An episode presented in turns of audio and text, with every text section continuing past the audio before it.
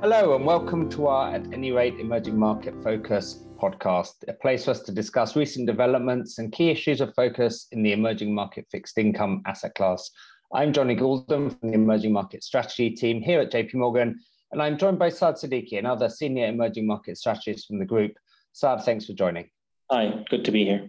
So obviously we had the FOMC yesterday, and uh, we we've often in the last few of these seen an immediate reaction and then uh, a more medium-term reaction. EM local rates uh, and markets more generally um, have reacted to the Fed decision uh, with this looking a bit more like a pivotal moment with with dovish guidance. Um, how do we think about this and what we actually got delivered? I would uh, highlight two key takeaways uh, from this Fed uh, meeting. The first uh, is uh, really, you know, about the messaging and the evolution of the messaging, uh, particularly at the at the press conference. Now, there, our colleague Mike Feroli, you know, did note that you know the Fed's messaging is going to evolve as the Fed gets closer to what it perceives to be its neutral rate. So it gets at the margin a little bit less aggressive uh, on the hawkish side. So that's something which is to be expected, and you know I don't think that should be seen to be uh, a sign of a change in the reaction function. The second thing which uh, I think was notable uh, was basically the, the Fed continuing to um, point towards its dots uh, as the kind of best guidance for where policy rates are going to be headed uh, going forward. And there clearly there is a dichotomy between uh, what the Fed is suggesting and what the market is pricing. So the market is pricing that by the end of the year we get to a peak and thereafter we start seeing rate cuts take place in 2023 and implicitly, you know, the Fed is pushing uh, back uh, against that. Now, as far as EM assets are concerned, and uh, kind of more generally the risk asset complex, we were already seeing a bounce before this Fed meeting, and that has basically uh, continued um, off the back of uh, of that. Now, we discussed this last week, uh, Jonny, and you know, we came to the conclusion that Look, we started off with oversold conditions in EM assets a couple of weeks ago. We had triggered an oversold signal in our EM FX risk appetite index. So there was always going to be a technical and positioning related bounce. And, um, the, you know, I think that probably has, you know, a little bit more leg, uh, legs to go here uh, but it's not necessarily because of the Fed itself. You know, we struggle to see anything that was kind of meaningfully changing uh, our views on where the terminal rate would end up or the pace of Fed hikes would go on the back of this FOMC meeting. Got it. So let's maybe then focus a bit more at EM rates, uh, local rates specifically. And, and we've actually seen the last couple of weeks um, yields coming down, uh, rallying mostly across the board uh, following uh, the move lower in US Treasuries. Does that mean to you that EM rates markets are already showing some signs of complacency? You know, Treasury yields peaked in the middle of June. And since then, we've seen a pretty aggressive rally in the majority of EM local rates markets. There are a few exceptions in LATAM and you know, Hungary, for example, which have been underperforming. But broadly, uh, we've seen our rates rally.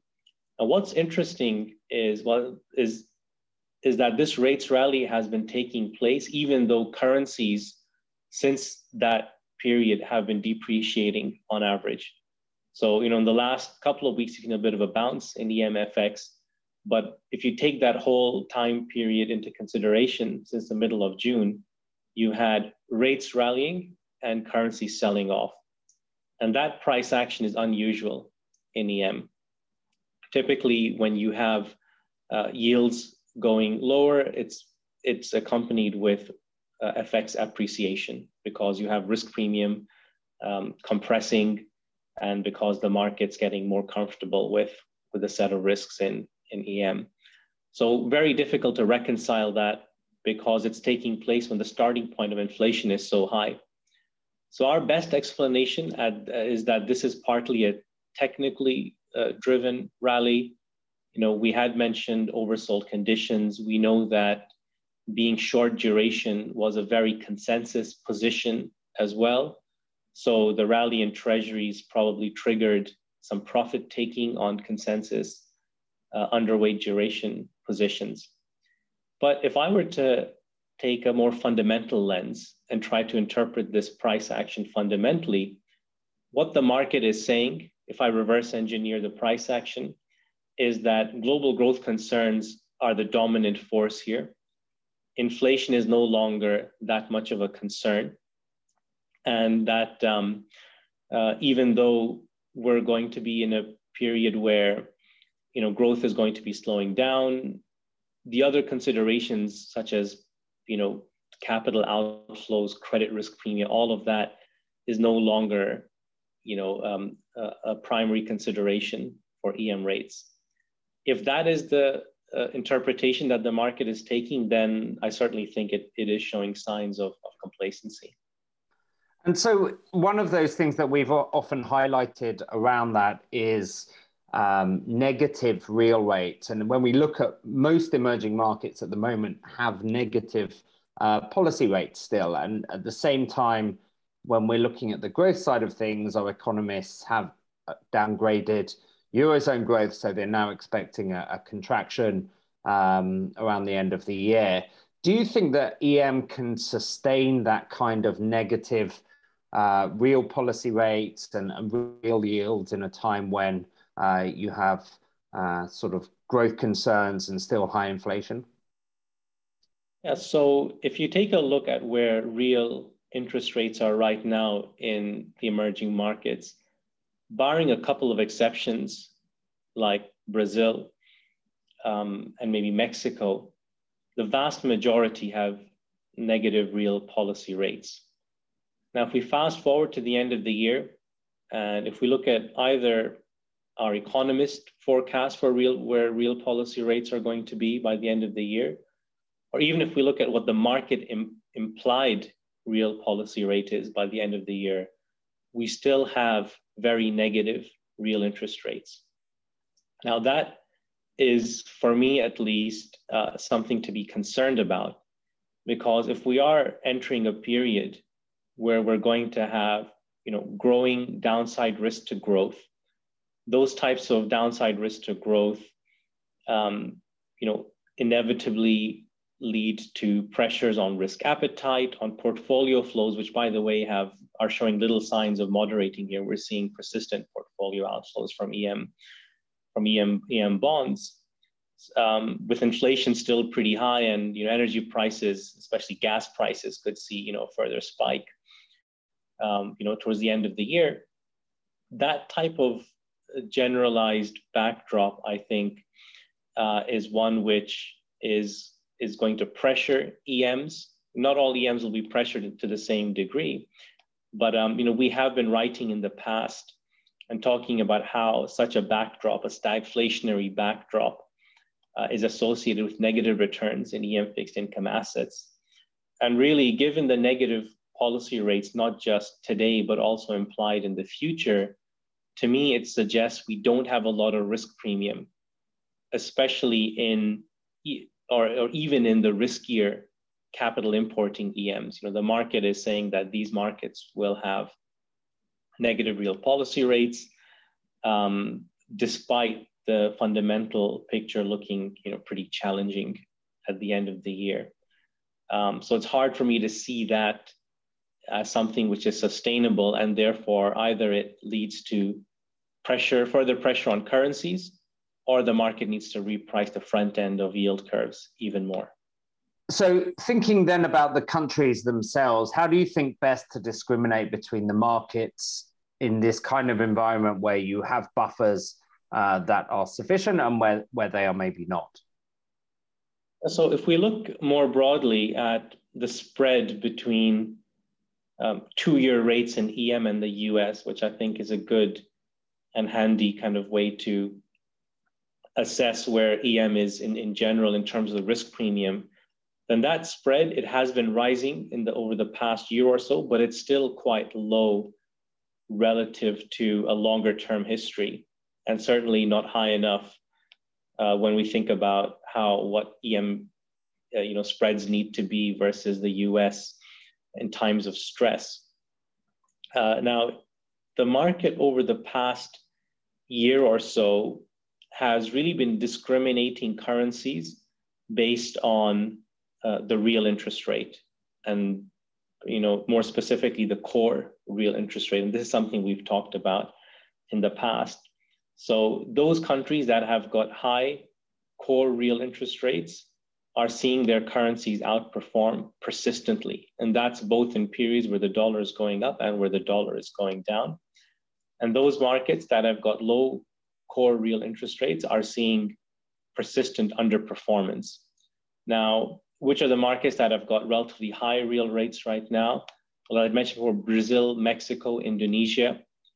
These are markets that have got high real interest rates, and they should be, you know, better prepared uh, for coming pressures um, as, as we go towards the end of the year.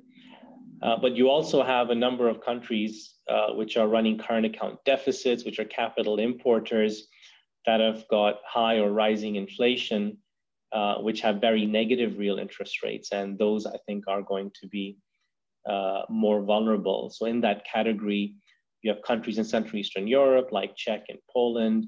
Uh, Thailand and Asia is also one that, that stands out as having um, negative real interest rates. So bringing this that maybe to summarize where we started with the Fed, and if we don't think this is a pivot for emerging markets at this point, how long are you expecting this reprieve to last? So set against the stage of a global slowdown, we just had the, the second quarter US GDP print today, which was again a contraction. So we've had two periods of, um, of, of contracting uh, output in the US. We think you're going to see something similar in Europe later in the year. You know, financial conditions are, are still going to be tightening. There are more rate hikes to come from the Fed. We have insufficient real rate buffers in EM. Uh, you know, in that backdrop, I think the bounce that we can see in EM assets is probably a capped bounce. Now, bear markets, as we know well, can often host significant rallies. And, and this bounce that we've had is unlikely to be the last episodic rally uh, within a bear market. I think to really call a more durable turning point, we'd have to see a genuine Fed pivot. And we're not at a Fed pivot right now. They're still going to be hiking rates. They still need to tighten financial conditions further uh, from here. And so it's premature, uh, I think, to, to be calling uh, a real pivot, and you still have a lot of geopolitical risks in, in Europe as well. So, set against that, I think it still makes sense to have a relatively defensive stance focused on FX.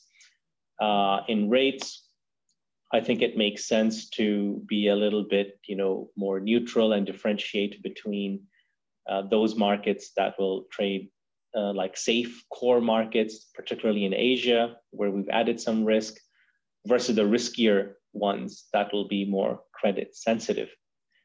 Now, speaking of credit, I think what's interesting for me, Jonny, is that you know we've had a bounce uh, in risky assets across the board, including in uh, both in, in corporate credit and in EM sovereign credit as well.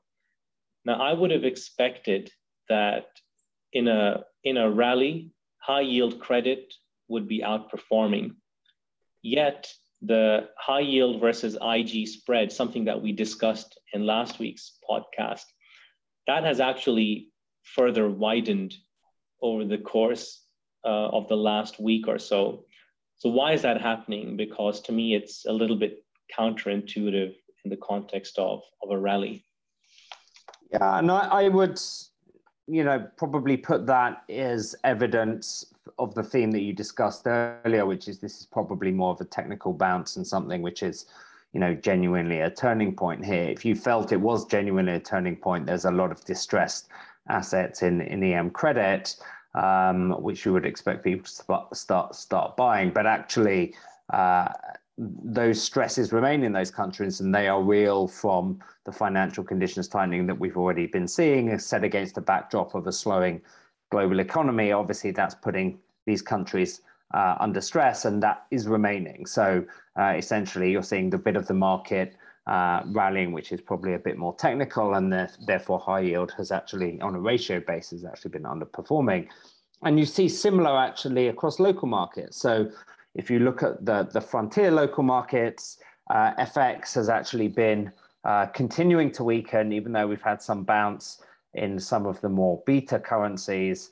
And I think, again, it, it points to underlying stress, which we talked about last time, which, which actually still is there and remaining, uh, even, even through what can be some some summer trading and technical oversold type of markets, which is which is the way we're looking at things at the moment. So that brings us to the end of this JP Morgan at any rate emerging markets focused podcast. Thanks, Saad, for joining today. And thank you all for listening. And we hope to have you back again with us for the next one. This communication is provided for information purposes only. Please refer to JP Morgan research reports related to its content for more information, including important disclosures. 2022 JP Morgan Chase and Company, all rights reserved. This episode was recorded on the 28th of July 2022.